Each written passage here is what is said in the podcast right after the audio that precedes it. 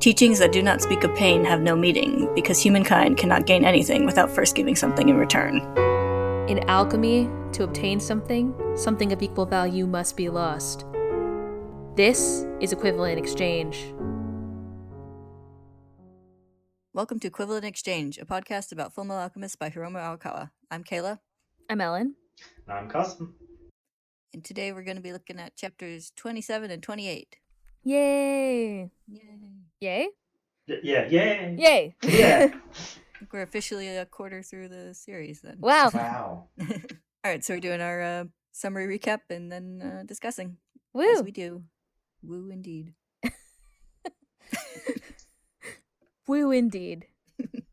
So chapter 27 opens with Izumi, Sig, and Mason worrying over the fact that Alphonse hasn't come home yet.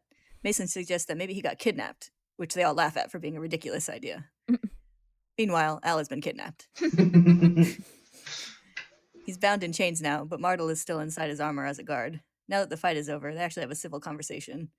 She apologizes for having to do this, but Al says he's already gotten used to her being there and tells her to just make sure not to touch the blood rune inside his armor, since that's the only thing keeping him in this world. You know, your body's pretty neat, Martel says. You're pretty unusual yourself, aren't you, miss? Al replies.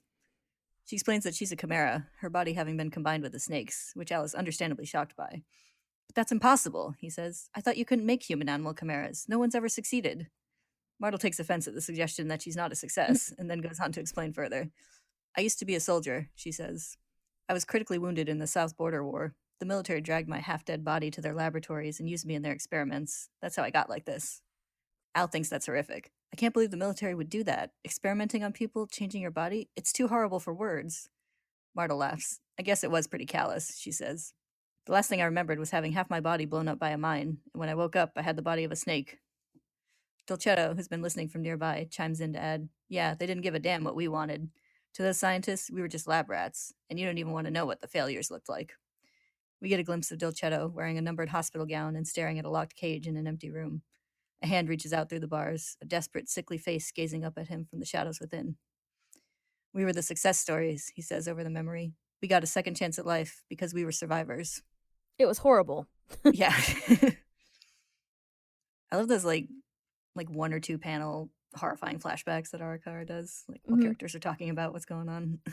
As soon as they showed the cage, I was like, oh no. And they flipped the page, and I was like, oh no. Mm. hmm I'll ask what animal he was combined with, and Dolcetto tells him to guess.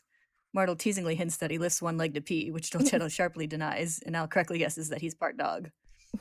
Dolcetto says he kind of likes it, and Al notes that he seems pretty positive about the whole thing. Anything's great after being in that godforsaken lab, he says with a sharp grin. Everyone here has some reason they can't live in the normal world. As he says this last bit, the man with the Ouroboros tattoo on his hand that we saw last time enters the room flanked by Roa and a few other followers. He walks up to Al and immediately pulls his head off. Whoa, cool. He really is empty, he says. He puts the helmet back on and cheerfully says, Nice to meet you, kid. The name's Greed. Let's be friends. Al immediately takes notice of the Ouroboros tattoo and says he met someone weird with that mark in Central. Huh, so you met one of the others? Greed asks. Which one? Was it that hag lust or that lazy ass sloth?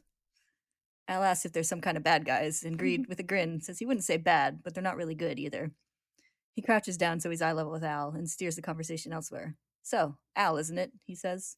What does it feel like to be nothing but a soul with a body that can never die? Al asks how he even knows that about him, and Greed explains that several people witnessed when his body was half destroyed in the fight against Scar on the streets of East City. The commander in charge of the operation placed a gag order on the incident, but secrets have a way of getting out.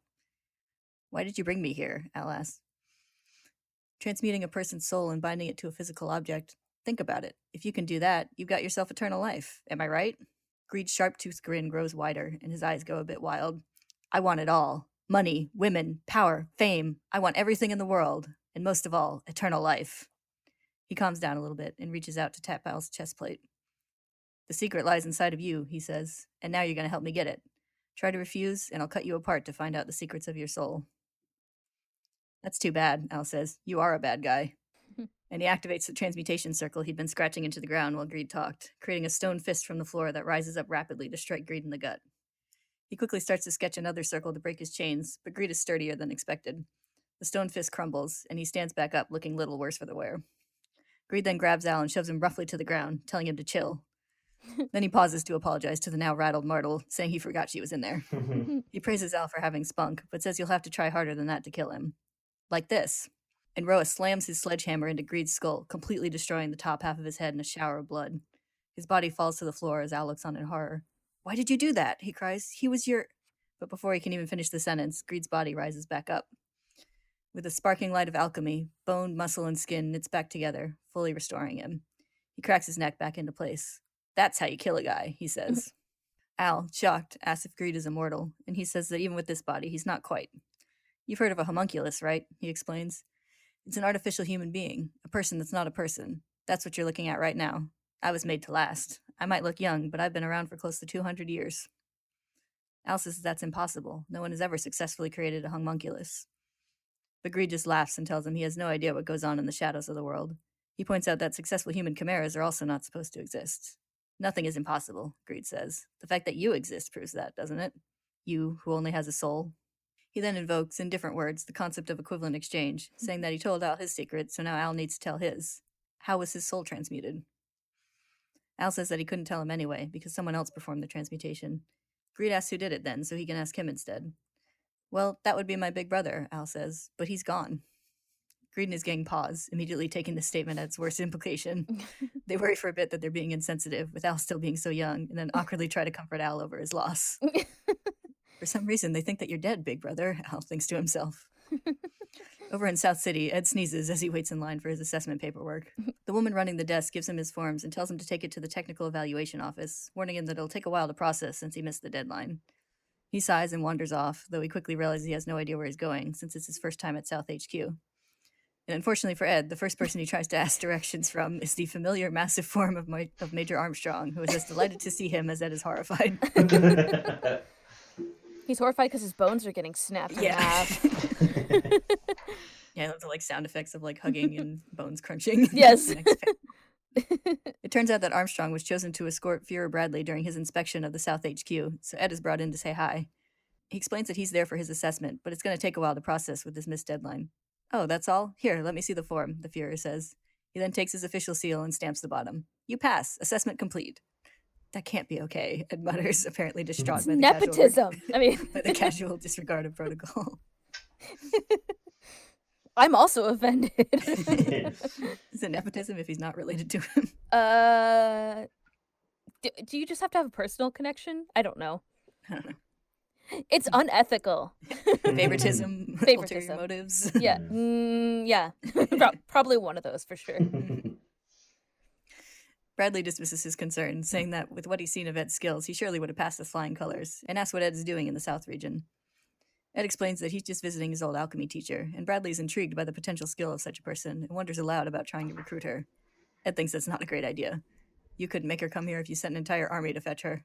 Back in Dublith, Mason has found a clue about Al's disappearance. Yesterday, someone saw Al going to the old factory grounds on the west side, he tells Izumi and Sig. Some guys who hang out at a bar called the Devil's Nest were seen carrying a big suit of armor downstairs. He tosses Izumi a matchbook bearing the bar's name, which he catches and then looks at with a scowl. Let's go pay them a visit, she says. Outside the bar, Izumi, looking distinctly unimpressed, faces down a group of toughs guarding the door. They make some threats, which Izumi is even less impressed by, and she strolls on by, largely ignoring them. They make the mistake of trying to actually keep hmm. her from entering, and she soundly beats them, first with martial arts alone, but quickly bringing in some alchemy when one of them dares to call her an old lady. the goons freak out and call for their big guns. A massive muscled man with clawed hands and an unnaturally wide mouth filled with pointed teeth. Ulchi ain't like the rest of us, one of the others shouts. He's got crocodile blood running through his veins. Ulchi is excited that his opponent is a sexy lady, but his flirtatious threats don't go over well with Sig, who has accompanied his wife to the showdown. Get your eyes off my woman, you creep, he yells as he pummels Ulchi. Next to the violence, Izumi blushes. Aw, it's sweet of you to call me your woman, but you don't have to say it so loud, she says shyly, while the goons look on in terror. I like that you described it as he's excited that his opponent is a sexy lady. yeah. That's what he said. it, it's true. It's just really, I don't know. It's just funny. Izumi and Sig work together to lay the smackdown on everyone and demand to know where Al was taken, but it's eventually Izumi vomiting blood all over a disgusted Ulchi's face that finally gets them to talk. Inside, Greed's gang are working through some alternative methods of learning about soul transmutation from Al. Currently, one is holding a lighter in front of Al's face and trying some kind of hypnosis regression therapy, which yields no results. Another gripes that they're wasting time and should just take him apart to analyze him. Al humps at this. If you're going to do that, you should at least bring someone in with the skills of a state alchemist, he says. I don't want to be dissected by amateurs. Greed finds this funny, but the one who suggested it is less amused. He grabs the horn on the head of Al's armor and snarls in his face that he's tired of him acting like he's not afraid. His nails start to lengthen into inhuman claws. I can rip you apart with my bare hands, he threatens. Greed tells him to calm down, but a rumbling from outside interrupts before anything can happen. Al realizes what this sound means. There's only one thing that I'm afraid of, he says as the rumbling gets louder. And speaking of that thing, here it comes. a door appears on the wall with a violent burst of alchemy, and Izumi pushes through, dragging an uncautious Good behind her. Sorry to barge in, she says, striding calmly into the room. She ignores any attempts to stop and question her as she walks right up to Al and then throws the goon's unconscious body at him. you stupid moron, she yells. How the hell could you let yourself get kidnapped? Al frantically apologizes. Greed's gang, very confused, demand to know who the hell Izumi is. I'm a housewife, she declares viciously. Greed looks somewhat impressed.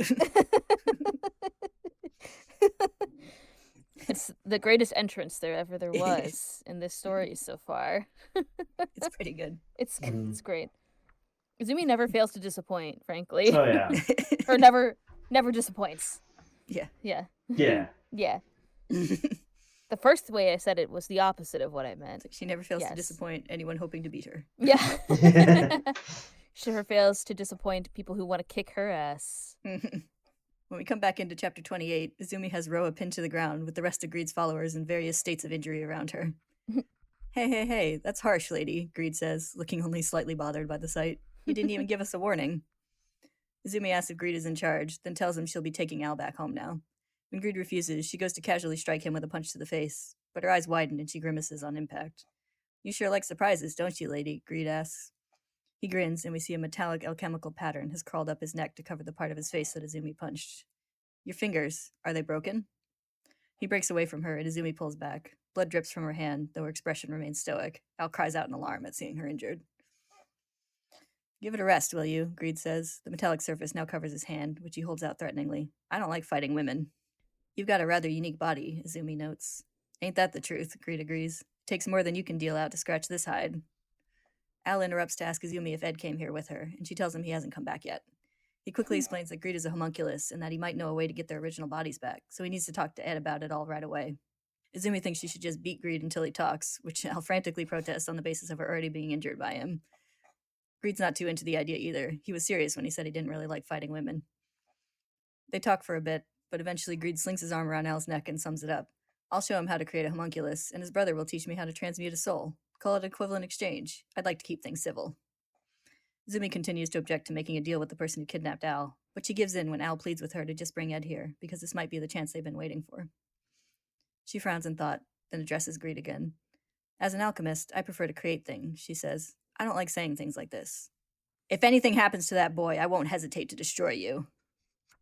She leaves, and Greed pats Al on the shoulder. Wow, your teacher's really something else, he says. Uh, thanks. It's like that's when they fell in love. I mean, anyway, continue.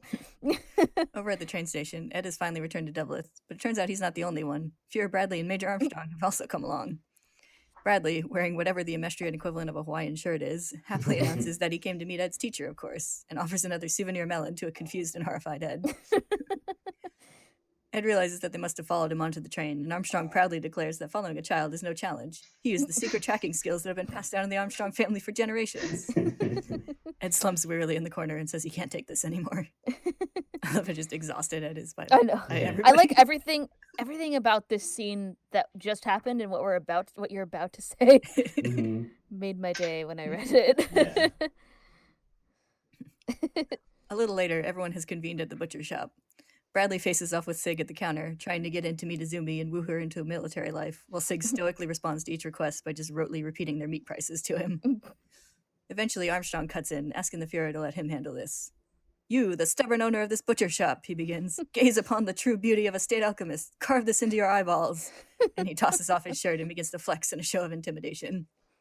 Sig is silent. He cracks his neck, then flexes himself, hard enough to rip his own shirt into tatters.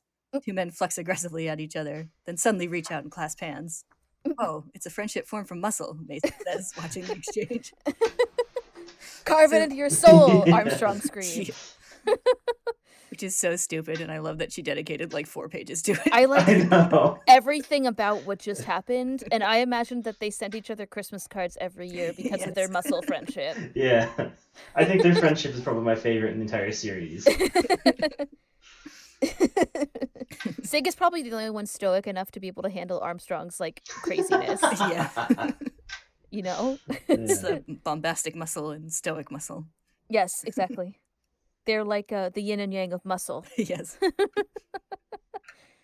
It's like a yin and yang symbol, but instead of like half circles, it's just like two curled Muscly fists. arms. Yeah. Two biceps. Yeah.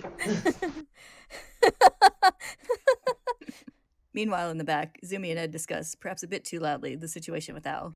Izumi tells him about the man with the Ouroboros tattoo claiming to be a homunculus who wants information on how to transmute a soul.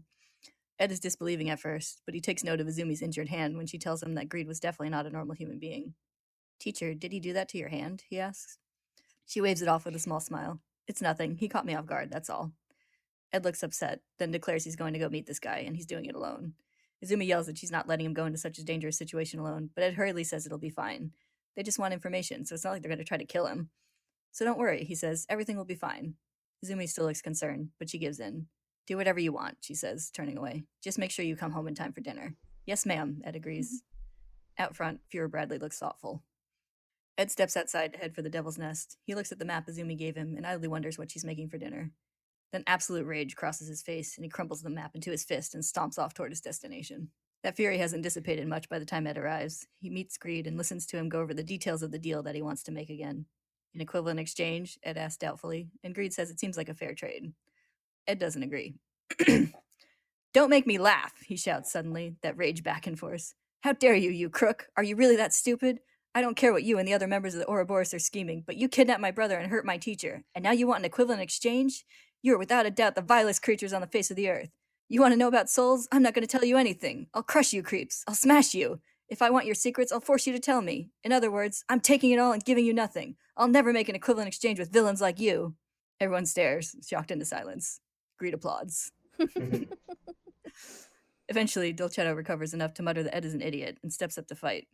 Greed warns him not to kill him, but Dolcetto says he'll happily break a few bones. Unfortunately for him, Dolcetto repeats his pattern of getting his ass kicked, and Ed knocks him out without much effort, saying he's slower than some condemned criminals he's met. Greed considers Ed, then orders Roa to pick up Al and Dolcetto and take them out of there. They're just going to rip Al apart for analysis instead. Ed rushes in to intercede, but Greed stops him by just holding out his armored hand. Brats who won't listen need to be taught, he says with a terrifying grin. But Greed blocks with his arms at every angle, even when Ed uses alchemy to form some steps and attack from the high ground. You can't even scratch me with that letter opener, Greed taunts. A little observation gives Ed an idea. He creates and then quickly destroys an alchemy structure, sending shards towards Greed's face. And while he's squinting away from the debris, Ed gets in and locks his feet around Greed's neck and uses his momentum to flip him headfirst into the roughened ground. You left your head wide open, Ed says triumphantly, as blood gushes from the back of Greed's shattered skull. But we already know that's not enough to incapacitate Greed, and he strikes out at Ed as he pulls himself back together. Ed clutches at his new wound, and Greed complains that that attack actually hurt. That would have hospitalized a normal human for sure, he says. But you're not normal at all, are you? Ed asks. Greed explains that biologically, the stuff that makes up his body is the same as the human's, but he can regenerate instantly and has his shield. So I guess you could say I'm a little different. He denies being immortal, though, though he says he's close enough for practical purposes in a case like this. He tries to encourage Ed to just take the deal again. You can't get through my shield, and even if you do, it won't matter, he says. Ed continues to glare, and Greed sighs. Look, I know your type. You're the kind of guy who doesn't mind getting the crap beat out of him, but totally loses his cool when his brother or someone gets hurt. You're stereotypical stoic hero. Are you going to let your stubbornness keep you from your one shot at the info you need and getting your brother back? Stubbornly, Ed says that he'll just get Al back after beating Greed. You can't keep regenerating forever. I'll just attack you where you don't have any armor, that's all. Greed starts laughing wildly at that. Sorry, I wasn't giving it my all up until now, he says, grinning.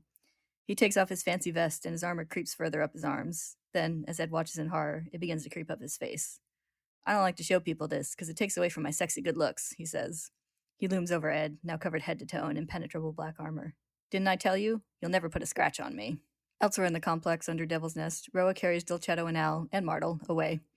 Dolcetto recovers enough to get back on his feet and mopes a little over his recent losing streak, but then something sets off his canine instincts in a bad way. He growls, looking panicked. I don't like the smell of this, he says. It's something familiar. Whatever it is, it's coming. Outside the bar, a military force is amassed. They've secured the alleyways around the entrance and neutralized the guards and other bar patrons. At the entrance, Fuhrer Bradley stands with his swords and gives the orders and gives the order to protect the large suit of armor and the boy with the braided hair and to capture the man with the Ouroboros tattoo on his hand. And the rest, another soldier asks, eliminate them. And that's the end of chapter 28, right? Yeah, 28. 28. Yes. dun, dun, dun. dun dun dun. I was like, no, I see 29. That was chapter 29. But Yeah. no, that's the that's the next No, chapter. the next one. Yeah. yeah, yeah. It has Ed and Winry now And uh, waiting for sheep to cross. I wonder how many of those sheep know Al. From the train. yeah. I bet they're all BFFs. yeah. Mm, mm, mm. The Fuhrer has not one, not two, not three, not four, but five swords. I just want Mhm. everyone to know. He's holding one freely, and then he has a holster with like four on the back. Mhm. It's a lot of swords. Yeah. I wonder how many of them are real Hattori Hanzos. No? No? It's not landing? Okay. I'll cut it. Now, the only way I can see him using all five efficiently is two in the two, one in each hand, One, in each between, foot. one between each armpit, and one between the legs. There's actually I think one in the mouth, maybe. there's actually a Ah. comic that Arakawa drew. It has him with like a sword in each hand, a sword in each ear, and then like one in his butt crack. Why Because are we Arakawa reading that funnier than we will ever extra? No. It's pretty funny. It's a funny lady.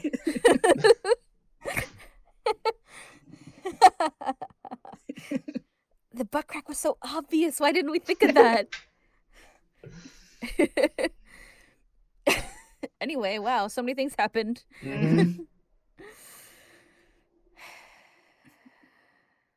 I'm tired from laughing. There was a lot of funny things. Oh yeah, yeah, yeah. It's definitely relatively late, I guess. The two chapters. Kind of. Yeah. Yeah, there's a lot of just like straight up comedy in these chapters. Mhm. It was kind of interesting. Usually there's a little more drama, but I guess when Ed's not there, there's not as much drama. Yeah. You Mhm. know, it's like dramatic things are happening. It's just like the characters involved aren't super. nobody serious. cares. Yeah. That's what makes it great. like Izumi is like, "Oh, you goons, you you you stereotypical goons," and then just crushes them. Yeah. And then Greed is like, "No, stop, please." like uh Willy Wonka. Yeah.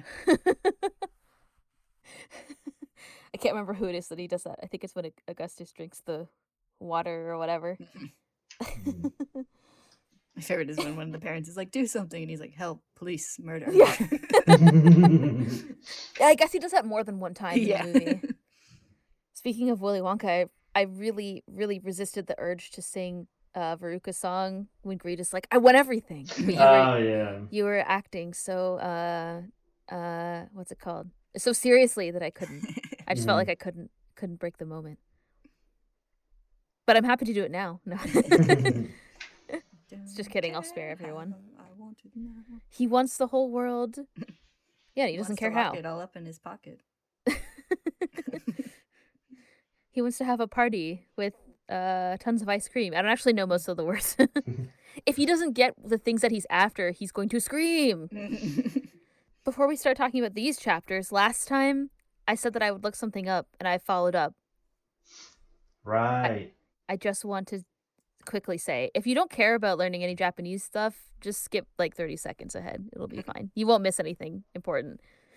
But basically, last time we were there was like a specific sentence that we talked about, and we talked about they call Izumi uh, sensei or shisho, and then they call Scar calls his master Shifu, and then they also use the word master for what they said about greed when the uh, Martel Roa and Dolcetto were taking Al away. So there was a specific piece of grammar. I don't remember how much of it I cut that we said. It's you're coming with us to meet our master, and it says it ends with Aruji no moto e. So I thought that specifically what they were saying was that they called greed Aruji no moto. That's not true. That phrase Aruji no moto e is just like the place where our master is. So Hmm. they call him. I guess they refer to him as Aruji, as opposed to, you know, like a a martial arts master. So I did follow up on the difference between both like the kind of word shisho, shifu, sensei or whatever, and also aruji. So the other examples that um I use this cool there's a forum called HiNative if you're learning a language. It's pretty cool. You can ask native speakers like questions and then they can reply to you and you can also respond about like your native language when people ask questions. So you can get like answers from people who actually like currently speak stuff, which is pretty cool. Hmm. They specifically mentioned that other examples of the the same that kanji for master, not the not martial arts master, but that it it's usually refers to somebody in like the high who's in the highest ranking position in a social group or something. Mhm. And current like words that use it are mochi no nushi. So nushi is another reading of the same kanji, which means like owner, or like ie no aruji, which is like a homeowner. Mhm. So yeah, somebody who's in charge, as opposed to a you know a nurturing te- teacher type person. Mm. Well, I'm proud of Greed for being a homeowner. yeah, pretty much. I think he's a group leader. Yeah. anyway, I did my homework. Is all I'm saying. So Very I good. hope we Very all responsible of you. I hope we all learned. I learned something. We were kind of right though. I mean, I feel like the our discussion was kind of like generally speaking, they all they in I guess in English we refer to all of those types of things as like a master, Mhm. Mhm. but I think they have a different connotation. yeah. Yeah. Yeah, he's not I don't think greed also based on our interaction we saw this time, I don't think he's like doing anybody any favors in that group, you know. Yeah. I think they just kind of follow him. He clearly has the most power as opposed to somebody like Inizumi who's Mhm. just a badass. Yeah. Mhm. In less academic research, I found the um the gag comic with Bradley. I just put it in our chat if you guys want to look at it. Can we post this to a, a social of some kind? Let me see. I like how it just says butt. Five sword style. The Bradley School's ultimate sword fighting technique. And then I like his like chuckle, like ha ha ha ha. Yeah. In the background when like Sig and um and Armstrong were like flexing it up, he was like Mhm. ha ha ha ha. Yeah. ha. well good. Mhm. I'm glad that we got to see that. yes. I didn't organize my notes this time, so I'm not well equipped to lead the discussion as usual. But Cause would be like, "How dare you? How dare you?" The first note that I have is about uh, Martel said that she used to be a soldier. Mhm. So can we make the assumption that all of them used to be soldiers? We know Martel and Dolcetto. Well, Roa is dressed like one, isn't he? We talked about Uh-huh, that we last talked time. about last time. That's what I said, and I was like, I will say it very closely resembles a military uniform. and leave it at that. so, so yeah, I think it's at the very least heavily implied that most of them are Ex-military. ex-military. Yeah. Mhm. Mhm. And also, most of them seem to be part animal of some kind. That's Mhm. also the uh, Mhm. implication, except for Greed. Yes. Yeah. Who is something else entirely. He's a Team Mhm. Rocket, as Yeah. stated last time. And we finally have a, a word we can use to generically refer to all of them. Mhm. He called them the Oh yeah, humun- homunculi. I was like, he called them the Ouroboros members or something weird, yeah. but no, yeah, homunculi. Now we can call them that. Mm-hmm. Homunculus. Yes. I looked it up because I was like, is that the proper pluralization? I think it But is. It is, yeah. Mhm. Good. You're like, I did my homework too. but yeah, I know. Mart. So Martel's like, oh, I was blown up by a landmine, Mhm. and then Mhm. I woke up and I was part snake, and I was like, oh, that's horrifying. yep. And then uh Dolcetto is like, but you don't even want to know about the like failures. And there was the horrible uh the cage that we already talked about earlier. Mhm, mhm, So I'm not sure on the timeline of this, and I can't decide which one is more horrifying. But like we know, like the whole thing with Nina, and Mhm. um, what the fuck is that guy's name? Tucker. Shou Tucker. Tucker. Yeah, Shou Yeah. Tucker. Um, where it's like he said he made the the chimera with his wife a couple years earlier. Hmm that's like what let him keep his like or earn his alchemy license. And it's like, it's like, was that a like a foundational experiment that led to these people, or was it they already knew all this stuff and he thought and he so it was like worthless what he was doing? Like, Oh, that's a really good Oh, question. yeah. mhm.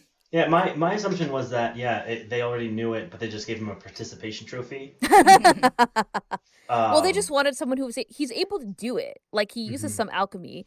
Like Mhm. I think there's an implication that there's a certain skill level and like people have different specialties and whatever. Like Dr. Marcoh could do like certain healing that other people could probably Mm, couldn't do. Mhm. So maybe they were just like, "Oh, you can create chimeras. You're on the payroll to Shou Yeah. Tucker." That's but then, fair. yeah, like you'd think that he would know about it, and when why does he have to do? I guess he still needed to do research, like Mhm. extra research. Well, it's like I figure it's like I'm think my assumption is that like the military knew this, but and it was just like you know secret military experimentation stuff. So like he didn't know that they had already figured out like successful mm-hmm. human chimera transmutation, and so his like really horrifying early attempts were We're all for like a naught. big deal as far as the public, but Yeah. were actually like pointless. Maybe. hmm But then I was thinking, I was like, maybe it is. It was like, I mean, Martel and Dolcetto look pretty young. Like they Yeah. could have had, they could have been really recent experiments. So Like, mm-hmm. so- in the last couple of years. Martel said specifically that she was injured in the southern border conflict. So she didn't say that she was injured in the Ishvalan War. Oh, I yeah, didn't I didn't know if like it was the Ishvalan War and she was referring to a specific incident or a specific battlefront or if it was something extra. I think So um, could be after. I can't remember if it's mentioned, if the Southern Border War is mentioned specifically, but I know when like before uh, Hughes gets murdered, um, he and the other soldiers are talking about how much like conflict is going on all over, over the place, and they're like, oh, and the the border war Yeah. over here Mhm. and the skirmish over there and stuff. So Yeah. It definitely doesn't seem like the it was just like the Civil War and that's it. It seems Mhm. like there's ongoing conflict. yeah, Yeah. So I mean they could be recent. They could have been Shou Tucker's like, you know, experiments. I don't know. But he didn't even least, seem to like, be working Well- in the military. So like Yeah. Yeah. You know? So he yeah. was well, I doing would think that it would be like Shou Tucker like came up with that stuff, and they're like, "This is good. We're gonna take this. You keep doing your thing," and then Maybe. like, you you know went on from there. So yeah. maybe maybe maybe they had other more powerful alchemists mhm. Mhm. doing doing the actual yeah, and they had you know like, experiments or something. partial philosopher's stones to work with too. So Yes, right. presumably they can make a lot of progress Dr. Marcoh. the initial uh, made the initial discovery. So Mm, yeah, maybe, mhm. maybe. But yeah, like I said, I'm not sure like which it would be and which is more horrifying. So Yeah. I don't know. I mean, it's horrifying. I feel like the scenario where they knew and and they just they were like, okay, yeah, you you do you, Shou Tucker, is like more horrifying because we knew Nina. Mhm. hmm But I also feel like them using his experiments is also horrifying in the Yeah. kind of grand scheme of life. hmm well, but the thing is, I don't think I don't think he told them how he did it. I think he just presented it like this is my skill. But he must document his research. Like, I don't know. I get well because yeah, I think they're I supposed to like report on Yeah, I don't know research. Well, to I- their you license trade in. everything. I don't. Yeah. But I, I'm wondering if he fudged some some info because he didn't want to admit that it was his wife. You know, Prob- like was Mm. that? Well, I don't know. It doesn't seem like the military gives a shit. So Well, but I guess he didn't know that. Yeah. Or well, I he said maybe he could be, did. like- I don't know. oh, Yeah. because I guess he's he. All he said was that he was creating a chimera that could speak. hmm He didn't say that he was creating human Mhm. chimeras. hmm Yeah. But I don't know. Yeah, Yeah. it could be that they're like, oh yeah, very impressive in the military. Like that's totally got a human in it. yeah, Mhm. exactly. yeah, they probably know. Hmm Yeah, maybe. Yeah, I don't know. Maybe they just keep him around to keep him busy. You know, yeah. I don't know. Can't really admit how they know that. Yeah. Although I guess they could have probably investigated if they. knew I don't know. I don't know.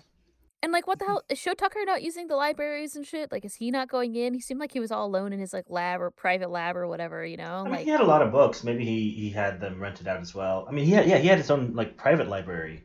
yeah. So I don't know. Yeah, he had a Mm. pretty fancy house, so he probably could have. Mhm. Oh yeah, that's what I was gonna talk about. Was that like, I think one of the things was that like it seemed like he wasn't even doing his the he didn't even make Nina Chimera for the research. He did it just to like keep the grant money and the the lifestyle. And Oh all yeah, that. totally. Mhm. Yeah. And like, so like he accomplished something that apparently wasn't really even that big of a deal to some parts of the military. Probably. And like, It seems. yeah, You're right. Every part of it is horrible. I don't Right. know. yeah, no, he and it's like he did exactly the same thing. Like I I don't I don't I wouldn't I don't I feel like what progress in your research is there Mhm. if you do literally exactly the same thing? Like he produced exactly the same well, thing. I think the first one. Remember the fir- the only words was "I want to die." This Oh. one, this one is actually t- a little So bit more cooperative, a "Wanna little more play?" talkative. Want to play? Oh yeah, this one is even more horrifying. yeah. Yeah. Yeah, I don't know. I guess you could claim that. Yeah, I do kind of feel like he like like they would have just been like that's it if he actually had the chance to present his research. But uh, hmm Yeah. I don't know. Anyway, well, kinda makes it that's an all for naught thing anyway. well, well, and Scar killed Nina, so the Nina Chimera. hmm He claimed that they could no longer be separated, but I don't know. Mhm. I guess not, because there's a bunch of other like half, half animal, half people, you know, hanging out. hmm So Yeah, the military seems pretty keen on uh, the combining and not so much on the uncombining. So Well, that's not. I mean, that's yeah. That's doesn't seem relevant to their needs. I guess. but the, uh, I mean, the other implication is like these people would have been dead without Mm-hmm. Yeah, that's true. combined with something. So that's interesting. I don't know. yeah, like they seem pretty. um Content. I feel like they're they're certainly like resigned to their Yeah. fate, but uh, yeah. I was gonna say they're sort of like practical about it, which you know, Yeah. I mean, might be the only way they can, you know, like, not cope. yeah, not Yeah. want to curl up and cry for the rest of their life. Um, Yeah. Much like Ed now, they're like, "There's nothing that we can do about it now. Mhm. At least I'm alive." Yeah, and I mean, I, I, at least But the fact still, that they you know- seem to be mostly themselves still, like it's not. I feel like that's not Yeah, as as as big of a deal. Although I guess the experimentation might have been horrible, but the end result, you Seems know, know. like it. Yeah, yeah, Dolcetto certainly looked haunted in the Mhm. flashback. yeah. yeah, he said anything's better than being in that godforsaken lab. So Yeah. I mean, they yeah, they seem to be okay, but there definitely were others that were not Mhm. okay. yeah, yeah, they seem like they've like come to a point in their life where they're like, well, I'm alive and I can do some cool things, and I'm not being experimented on anymore. So I guess it's okay. Like Mhm. while still being like, like they're still pretty much Fuck the like- military. Yeah, they're still very much like, like yeah, they didn't give a shit about us uh, or what we wanted, but right. Like, well, they use us as lab rats, but I'm alive, so I guess it's okay. Like, it's yeah, no. There are no good trade offs. There's no good answers. Yeah. it's just like with our show discussion. Mhm, there is nothing good. Yes, he did say anything's better than being in that godforsaken lab. mhm. So I had a thought. Mm. Um, and this might be moving a little bit faster than we were planning, but like they were military experiments, probably meant to be top secret, but they escaped, probably through desertion of some sort. Maybe they escaped. Maybe through the help of greed. Maybe Um, he's their master after all. Mhm. hmm But maybe that in particular is why the military got involved, because that's their secrets that got Hmm. away. Hmm. You think that's why they're there? You think they don't care about Ed now? Um, I mean, probably they do. To, to, I mean, they do, but Yeah, I, this may extent. it could be that this is an even bigger sort of motivation for them. Like they they see this as an opportunity to sort of right their wrong. Yeah, I mean, I think there's definitely the implication of being aware of something about what's going on, since you see, um, you know, Bradley making his little listening in faces while they're having their Mhm. conversation. His un- Yeah. unscrutable expressions Mhm. Yeah. with his eye patch and whatnot. Mhm. and the fact that they um you know the fact that it's basically like shoot to kill on everybody but those three Yeah. Mhm. yeah Alan Greed Capture the man with the Ouroboros tattoo. hmm Mhm. Rescue Ed and Al. Mhm. Everyone else can just is fodder. But the, the interesting thing about, I mean, I guess they must know something about Greed, but Greed said he's over 200 years old. hmm Does that mean all of them are? Mysterious. That's an open question. It's not answered yet. Yeah. Don't worry, you don't have to answer. It's- I mean, could be- could be based on what Greed is saying Mhm. Or older. I guess hmm maybe Greed was the last one. He's the baby of the family. Mhm. then they go to family gatherings and Lust is like impaling people and then right? I was gonna say No? Greed, I was gonna say Greed's mad he has to sit at the kids table but I feel like he would enjoy sitting at the kids table yeah. He probably would laud it over everyone Yeah. in, s- in as as much as he possibly could. Mhm. I I'm just forgot imagining him like lounging out in like the little kiddie chairs Mhm. surrounded by like beautiful women. yeah Everyone's like, oh, that greed. Yeah. oh, he also mentioned Sloth, who we haven't seen Mhm. yet. So we he know there's a sloth. Yes. Continuing the seven deadly sins names. Mhm. Mhm. And did Ed now remember Lust? Like Ed so Al says he I guess he met Envy. I forget who they actually met. Well, see both. They Yeah, saw both um, of them. I think Yeah. Ed met both, but I don't think Al Mhm. did. was it just Envy carrying out uh, Ed? Yeah. Ed? Okay. Maybe But he that's did who Al describe, he described both of them Yeah, when they Ed- were Ed did. recounting. Ed, Ed, Ed did, them Al both when he was doing his little sketches. Oh, that's that's what I mean. That's what I mean is that that Al knows Yeah. because of. But Al, uh, but I think Al t- only personally saw Envy. yeah. maybe. He, I'm just gonna say he told Izumi. I thought that he had saw so- he saw somebody else with an Ouroboros tattoo. Wasn't that him? Mm, I'm not sure. He says to Greed that he saw someone weird Mm-hmm. Mark. Um, I mean, Envy's pretty weird. yeah. Yeah. Yes. I saw a pine. Uh, I saw a palm tree shaped person. I'm not sure he says. I'm not sure he says anything to Izumi. He's just like he's a homunculus. We gotta, we gotta talk to Yeah. him about this. Or did he notice? Well, they read- his tattoo. They they probably talked about all that when they told her everything. They probably just skipped it in the manga because you know we know that already. Mhm. But I wouldn't be surprised if they told Izumi about Lab Five and all that. Yeah, Al Oh, notices yeah, I don't know, Greed's maybe. tattoo and says to Greed that he met someone weird with that mark in Central. Mhm. That's what I was referring to. Yeah. So I think it was envy. hmm But yeah, Ed Ed remembers envy and lust. Yeah. He doesn't know their names though, so that doesn't mean that much to him. Yes. Yeah. But Yeah. now they know. I like They're how not they. as friendly oh. as Greed. Yeah. well, they have a. It seems like so. Greed's special talent, I guess, or special ability is that he has like full body armor. Mhm. It's like crazy armor, and also a horrifying visual appearance, yeah. which I assume is part of it. yes. Is it the first time we've seen that like uh visual language of like the circles and the lines on the body? Doesn't greed have that too? Circles and line on the body. Who have that? Gre- uh gluttony. Sorry. Yeah, I think um, I think Gluttony has it on his. Oh, his that that little- that. uh, okay, what yeah. looks what looks like his overalls. Yeah. I can't Yeah, sorry, I don't know how to describe it. They Mhm. have this pattern. Um, hold on, wait. If you look at Greed when he's doing his like armor thing to Ed, so you can see on his shoulders and on his like ribs or his sides, there's like a circle, and also on his Mhm. looks like his jaw. Yeah, Gluttony um, has it on his shoulders. Um, Yeah, let me look at the other one. I'm googling them because I don't have the other volumes in front of me. yeah. It's just kind of part of the like homunculi visual language, I Mhm. guess you could say. Envy's kind of got it on his like headband thing. He's got that like triangles Right. made of the lines and circles. Mhm. Yeah, I always assumed that it was somehow relevant to their power, but I mean, you never. Yeah, Lust has it on her it gloves. sleeves too. Yeah, Yeah, her sleeves slash gloves.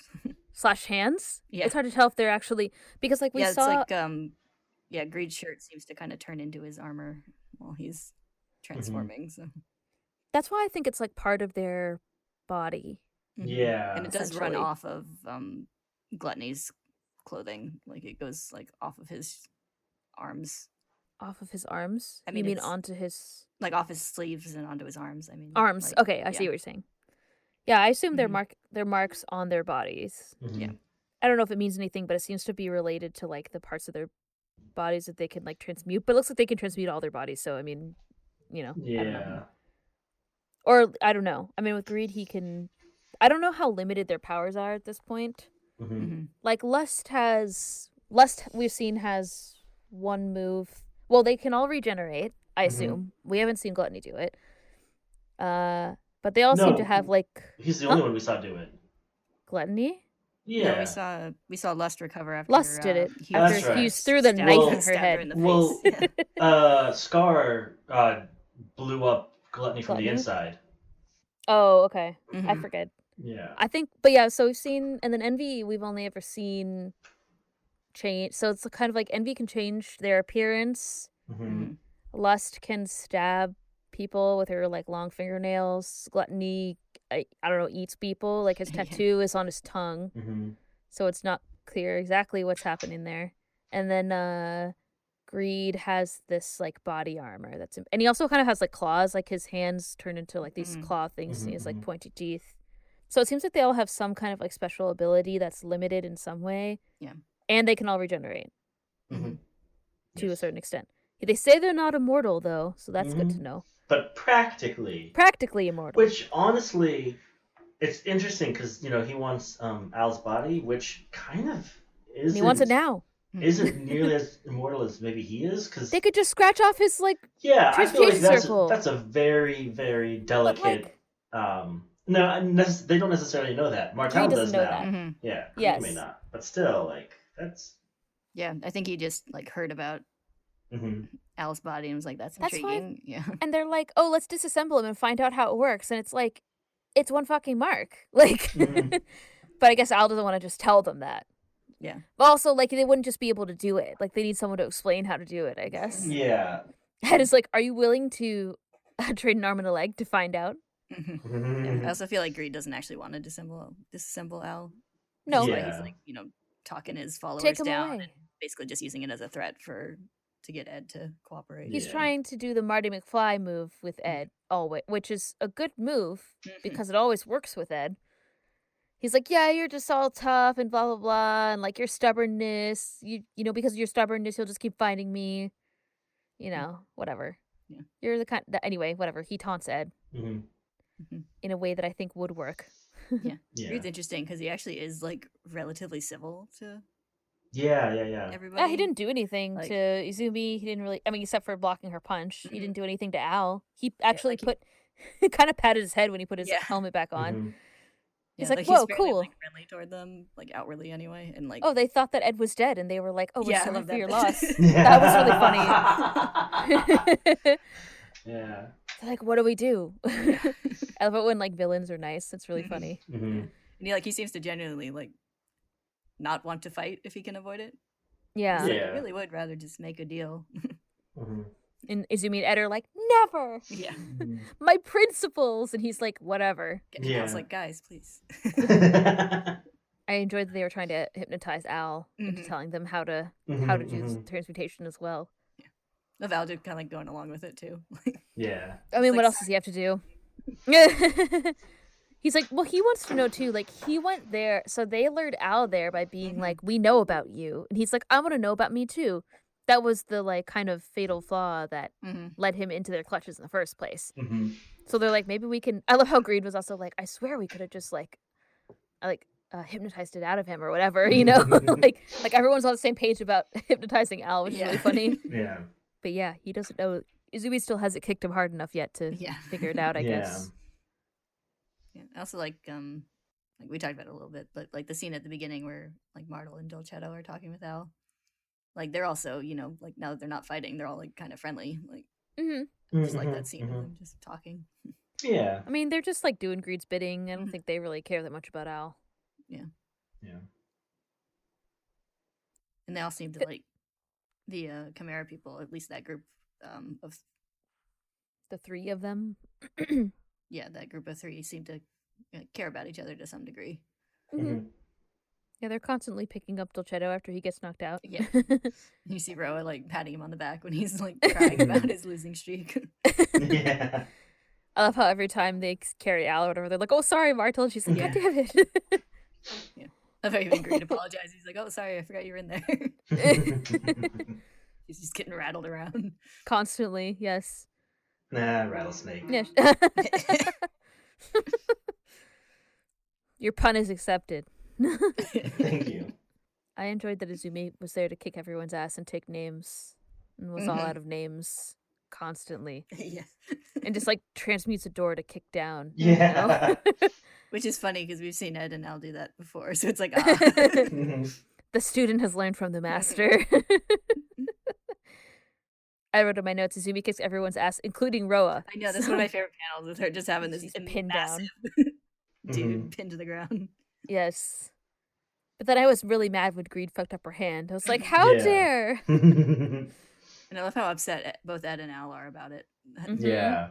Where they're like, yeah, if Izumi can't do it, nobody can do it. Mhm. like, Yeah, I love how much like genuine concern they seem to have for her, even though she's like one of the strongest people we've seen in the series. Like mhm. Mhm. you're like, no, But I feel like you're injured.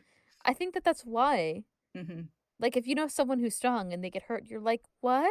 Like, Mhm. you know? I don't know. I mean, and they obviously have a close relationship, like we Yeah. said before. Mhm. I like how Izumi was like, just be home for dinner. Yeah. He's not going to be home for dinner. I mean, they all cared about, each- about each other.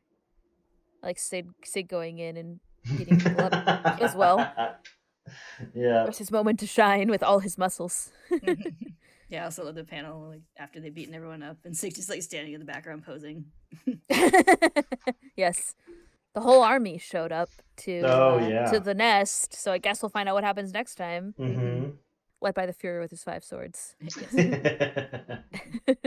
Yeah, I never really noticed. Like, I mean, I knew he like I, s- like I saw the panel at the end of their conversation, but I never really noticed like the Fuhrer obviously listening in during totally. hmm uh, Ed and Izumi's whole conversation. They definitely should have had that in a quieter place. Yeah, Yeah.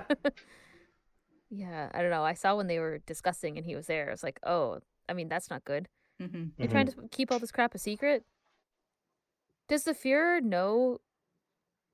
I guess all they talked about was where Al was. They didn't say anything about. Wait, did Ed say that he was like a, a homunculus and stuff?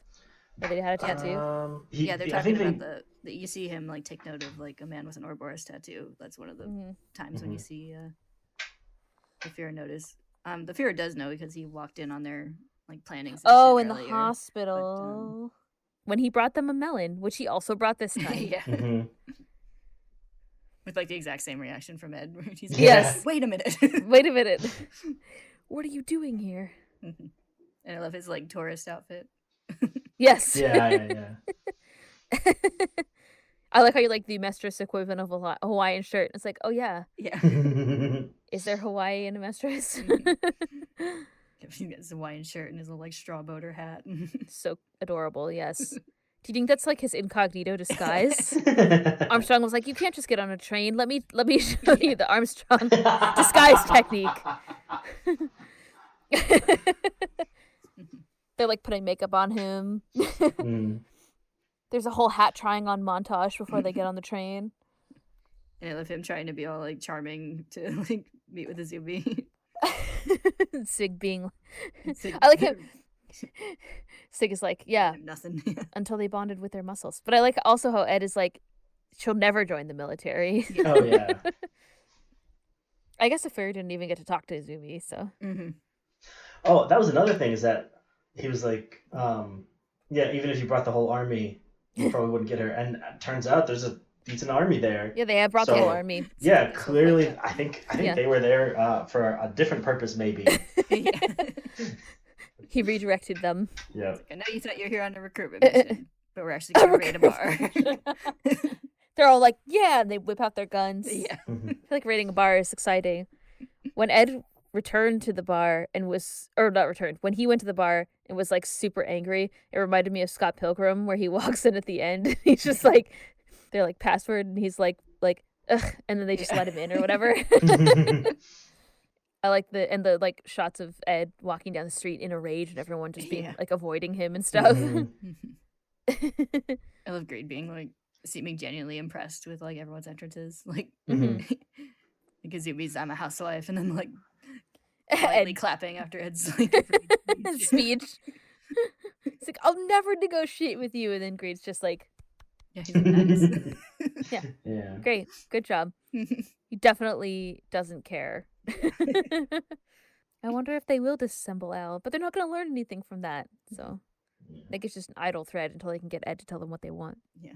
Or I guess in this case, the military shows up, Mhm. but we'll see. I don't think any of them stand a chance. so. Maybe we'll get to see the Fuhrer slice some more people, though. That would be, or slice some things or people. That would be interesting. with his five swords. Mhm. He has the super fast technique. Oh, we got to see another person's face get blown in half. That was exciting. yeah, that was Mm. that was the violence I was trying to describe last night. It's like It- a I- jar of blood or a spray of blood. Flipped to that page and I was like, oh, this is what Kayla was talking about. It was Another sh- I would say- From our what did you say? A shower of blood or a spray of blood? I think I said a spray. They're both good. Mhm. I think a spray. Yeah, another good uh, horrifying Ugh. page flip from Arakawa. You just see his teeth. Mhm. Did you say another good page flip or another horrifying page flip or both? I think I said a good horrifying page flip. yes. And I love the bits of like his face like sewing back together. Mhm. Yeah, it's creepy and awesome. Mhm. That's what makes it great. It's horrifying. Yeah. Yeah. That's not the little details. Like he has to snap his neck back into place. and he has to like snort blood out of his nose. Those, yes. Yeah, it's not perfect. I thought he was like, "Can you do a cleaner job next time or Yeah. whatever?" Mhm. And he was like, "I'll be able to show you." Just kidding. Yeah. Don't show him to Ed Yeah. or whatever Mhm. in the background. It's like it's really messy. Yeah, it is interesting. They seem to have a lot of power to be able to regenerate constantly. Mhm. hmm I also liked when the in the same scene where uh Roa like knocks off the top of his head. Then when he starts to like reanimate, he like holds up his hand with like his finger up. That's like the first thing. It's like, oh, like mhm. hang on a second, and then it's like, and then his face all knits back together. Oops. It's so gross and great. Mhm. That's what makes it great. I feel like Greed is very um very about the presentation. It's definitely Yeah. definitely an aspect of his character. He can still wear his leather pants with his like armor Yeah. In his sort of armor body form at the end. So he, I love how he was like, "Yeah, this is gonna make me like not look so good," but you Mhm. know, Yeah. Yeah, I love the vanity of him like not immediately pulling out all his armor because he wants his face, his pretty face, to still be still be visible. yeah, he only used his armor on the face where Izumi was punching him, or like on his hand or whatever. Mhm. so good. I feel like Greed is like a funny. I mean, at least in this scene, these scenes, he was pretty funny. Like he's a Mhm. funny character. hmm yeah, he seems He- more um like sociable than the other homunculi Yeah. we've seen. And he's definitely my favorite homunculus out of all of them throughout the entire series. Mm-hmm. Yeah. I feel like the thing is like so gluttony is gluttony is framed as being like the dumb one, hmm and Lust just sort of seems to be like driven to do this like mission or whatever. hmm Greed seems like he's just having a good time, Yeah. Yeah. and Envy is also kind of like, uh, you know, like helping out, but doesn't seem to care that much. hmm Yeah, they don't seem very motivated. No, no. Mhm. and Greed is like, uh, he's like, I'm just here to have a good time. hmm Now it's like, "Ugh," and I just want to like learn the secret to being immortal. Yeah. But if they're like a homunculus, do they even have a soul? You're like, I can't answer your question. Well, they go into more detail about how they're made and all that, and so there is a definite answer. Okay. Mhm. Yes. Yeah. I'm sure there is a definite answer. Mhm. Yeah. I shouldn't have asked that question. But the like- point is Yeah. I would say the answer is like yes, but also no. Mhm. it's like saying Al has a body. It's like, Yeah. yes, but but no. There's a lot of things in the story that are like, but no. yeah. Mhm. I guess we'll find out someday. I feel like there's it's a lot of it's like that's technically correct, the best kind of correct. Mhm, mhm. but yeah, anyway, well, okay. So I guess I do have a reason to actually be interested in uh in owls. But then it's like, okay, but then you have all these like ex-military people here. You can't tell me they weren't in the lab where like Barry the Chopper and the other dude were, the slicer. Like Well, they had lots of labs. so I think they had have- five whole labs. Yeah. Mhm. But all the sketchy shit was happening in the fifth lab, I thought. That's true. That's Maybe there's more than one city, sketchy yeah. lab. It goes all the way to the top. Mhm. You're right. I feel like they probably, you know, you got to you got to spread out your uh, your human experimentation. That way, if But one lab gets that- raided, if Lab five was the only if one that we saw that had the esoteric de- decor it's like that was you're- required. Mhm. It's like if your uh, philosopher's stone horrifying soul experiments get discovered, then at least you still have your human chimera experiments and the other. Yeah, somewhere else. Mhm. yeah, yeah, yeah, yeah. No big deal. It's like how the uh, you know the president and the vice president don't fly on the same plane. Mhm. Yeah, they also like the decoy cars. They have like decoy labs where like other research is going on. okay, okay, I see.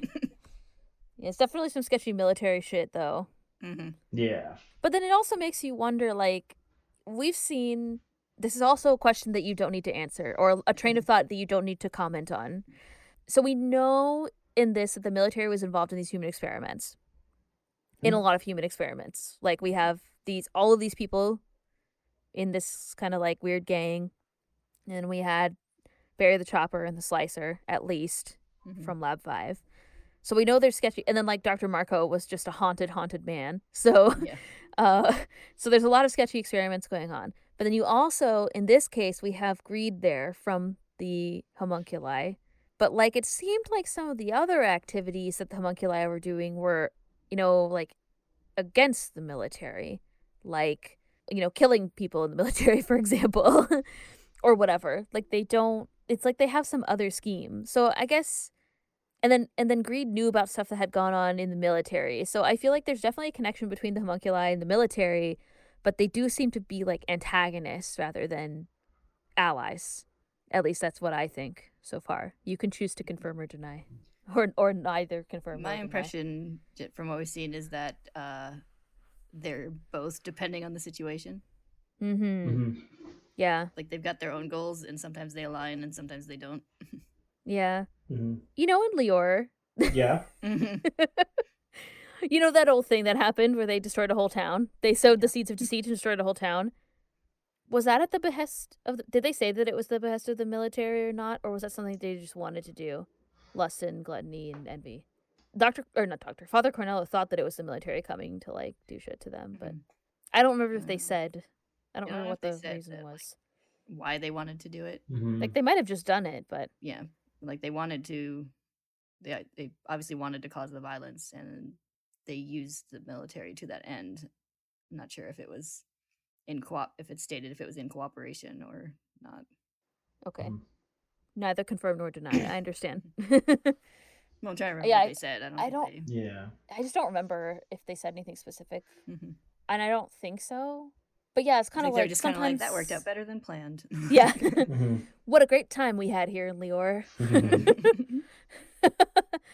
It it does seem like yeah yeah yeah. I guess if they're they seem to be a separate entity, but if their if their goals happen to align, then they're there, and if they don't, then they you know they they sometimes do things to antagonize the military. I guess Because we've definitely seen them actively cooperating with the whole fifth lab thing, where right. like Lust explicitly says to Marcoh, like, "Oh, we showed you how to make the Philosopher's Stone." Like, Mhm. Yes, mhm. that's right. They have a connection to the military. yeah. They So have there's there's at least been been some active cooperation. Mhm. for 200 years. Mhm. Maybe not 200 years, but Yeah. for a while. He's been fucking around having a good time for 200 years. Mhm. I mean, if you could live forever and you, it's like he doesn't seem to have any, you know, corporal body needs. Like he probably just do whatever he wants. It's kind of like a vampire, you know? yeah. It's like uh interview with the vampire where they're like, and then we fucked off for 50 years because we don't care, Yeah. right?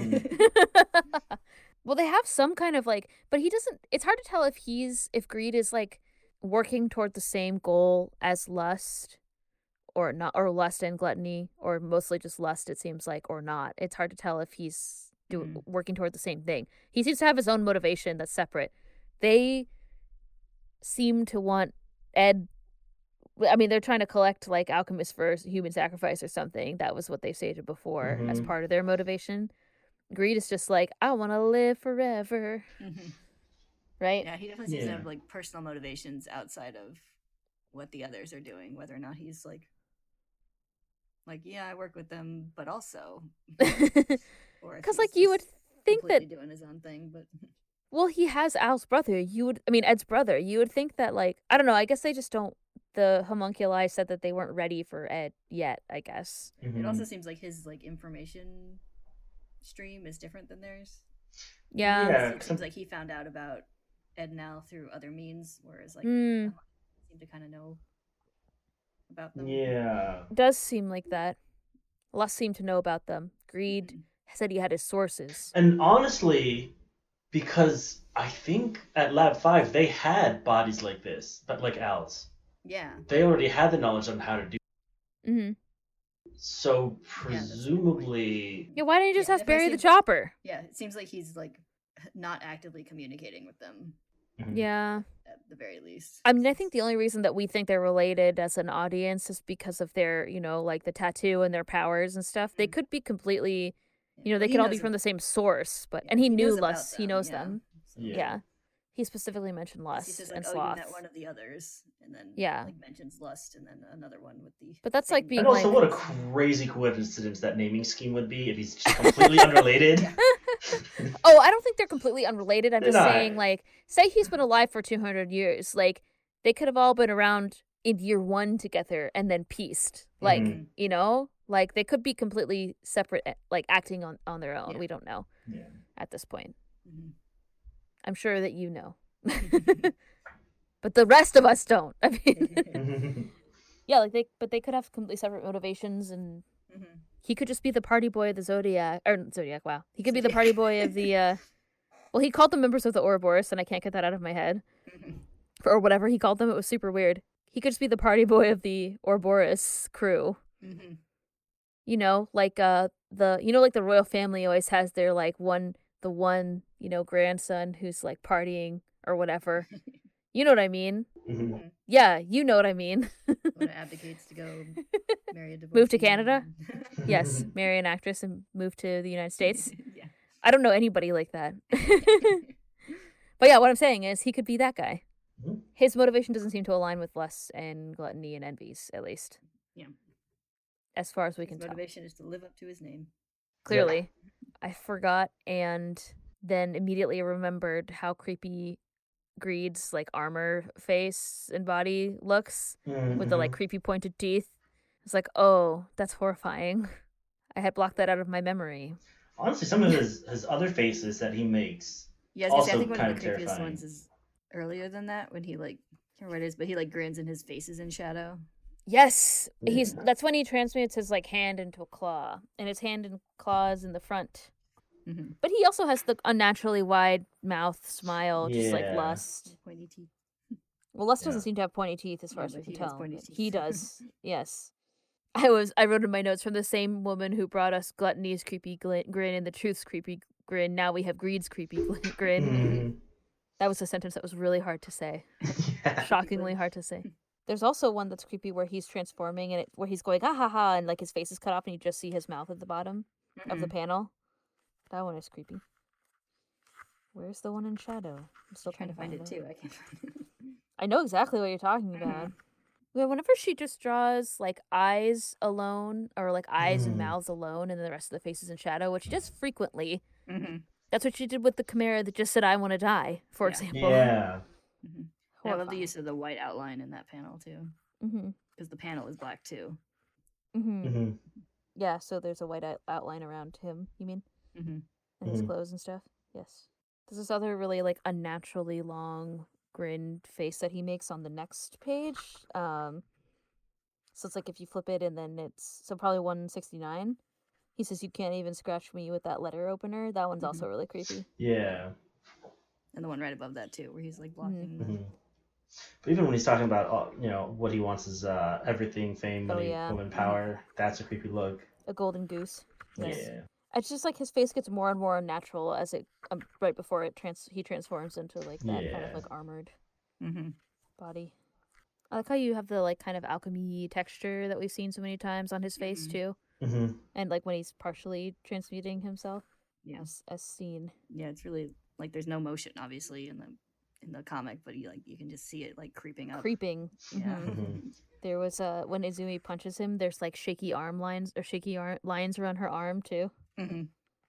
and then she pulls back, and you're like, "No, Izumi's bleeding. No." Yeah, she takes that so stoically, I would be like sobbing. Yeah. She's just like, finally, a real opponent. Yeah. Not these children with their not paying attention and not being able to, uh, you know, feel the flow of the universe or whatever. Mhm. I wonder how much Izumi knows about like homunculi and stuff. Like she probably did the similar like reading that Ed and Al did when they were trying to create a homunculus. So, Mhm. Yeah, she obviously knows the word like when else says it. Yeah. hmm I like how she's like, "I'll destroy you" when Oh, she's yeah, leaving yeah. too. I wonder if she could. I wonder if there's a way. I can see her at night furiously reading, being like, I gotta save the boys. Mm. I actually don't have that, anything else that I wanted to talk about in my notes. Just the armies there. I got one thing. Okay. Um, it's kind of some news. I know you're all really excited because I hinted about my fan fiction. yes. It was based off of Greed's Power, which th- I Oh. I think they will explain by next week. Okay. So I think I'll be able to go into more detail about what that was. Good. I want to hear about your fanfic. Actually, I just want you to write it. you know, maybe what I'll do is I'll I'll put it out there and let someone else write it for me. I feel like I did that a lot on the FMA or the Frugal Like podcast. like plot idea up for adoption. I think that you should write it and then read it on the podcast, and I'll edit it Yeah. into the end. and it better be in like a weird like poetry format or something. Mm, Yeah, it's gotta be like spoken word. yeah, yeah, yeah. yeah. I'll We'll put play some music behind it and drums in the everything. Yeah. and at the end, me and Kayla will just be like, Yes. "Well, good. So nothing else to talk about." Uh, I don't think so. okay. I don't think we missed anything. There was just a lot of fighting. This episode feels kind of short. I don't know why, but Yeah, I mean, I think a lot of it was sort of there was a lot of jokes in it that weren't Yeah. necessarily plot plot specific. there's a lot A of lot of- tidbits though. Yeah, yeah. Yeah. I mean, it, it definitely was juicy, but I think it was a couple really big reveals and yeah. I think- yeah, I think we're setting of- up a lot of things to knock down uh, in the next couple chapters. yeah. Yes. I was gonna say I think they're juicy tidbits that we'll um, get the details about shortly, Mhm. or Mhm. or or maybe not. Maybe sometime at the end of the series. You never know. Yes. Um, Alright, so well- speaking of which, what are we gonna read next time? Oh yeah. Yeah, next time we are um, back on my bad choices and we're doing chapters 29, 30, and 31. Woo! It's okay. Mhm. We have a break after. Mm-hmm. Speaking of which, we have a break after. So Mm-hmm. oh yeah. there will be no episode. So that that episode comes out December twenty sixth. Happy holidays to all. I guess Mhm. you're welcome. I mean, If you have if you had a bad Christmas, um, you can listen to us and have a worse Christmas. do you mean in terms of our content or in terms of the amount of like dismemberment that's going to happen next Oh, time? us, There's a lot of swords already involved. Surely us. Mm. it's not us, and don't call me Shirley. So there won't be an episode on the second of January, but then the next next episode will come out the 9th of January. Episode thirteen will no. Episode fourteen will come out the 9th of January. This is episode twelve. Yay. Yay. yeah. Well, I'm glad we provided the people with great content once again. Yeah. The best content. Uh, just talking High about the quality. fear with a sword in his butt crack. High quality content. okay. Well, thanks for listening. Mm-hmm. Yes, thank you. So yeah, chapters 29 through 31. We will see you next time. Bye See you bye. Bye. Bye. Bye.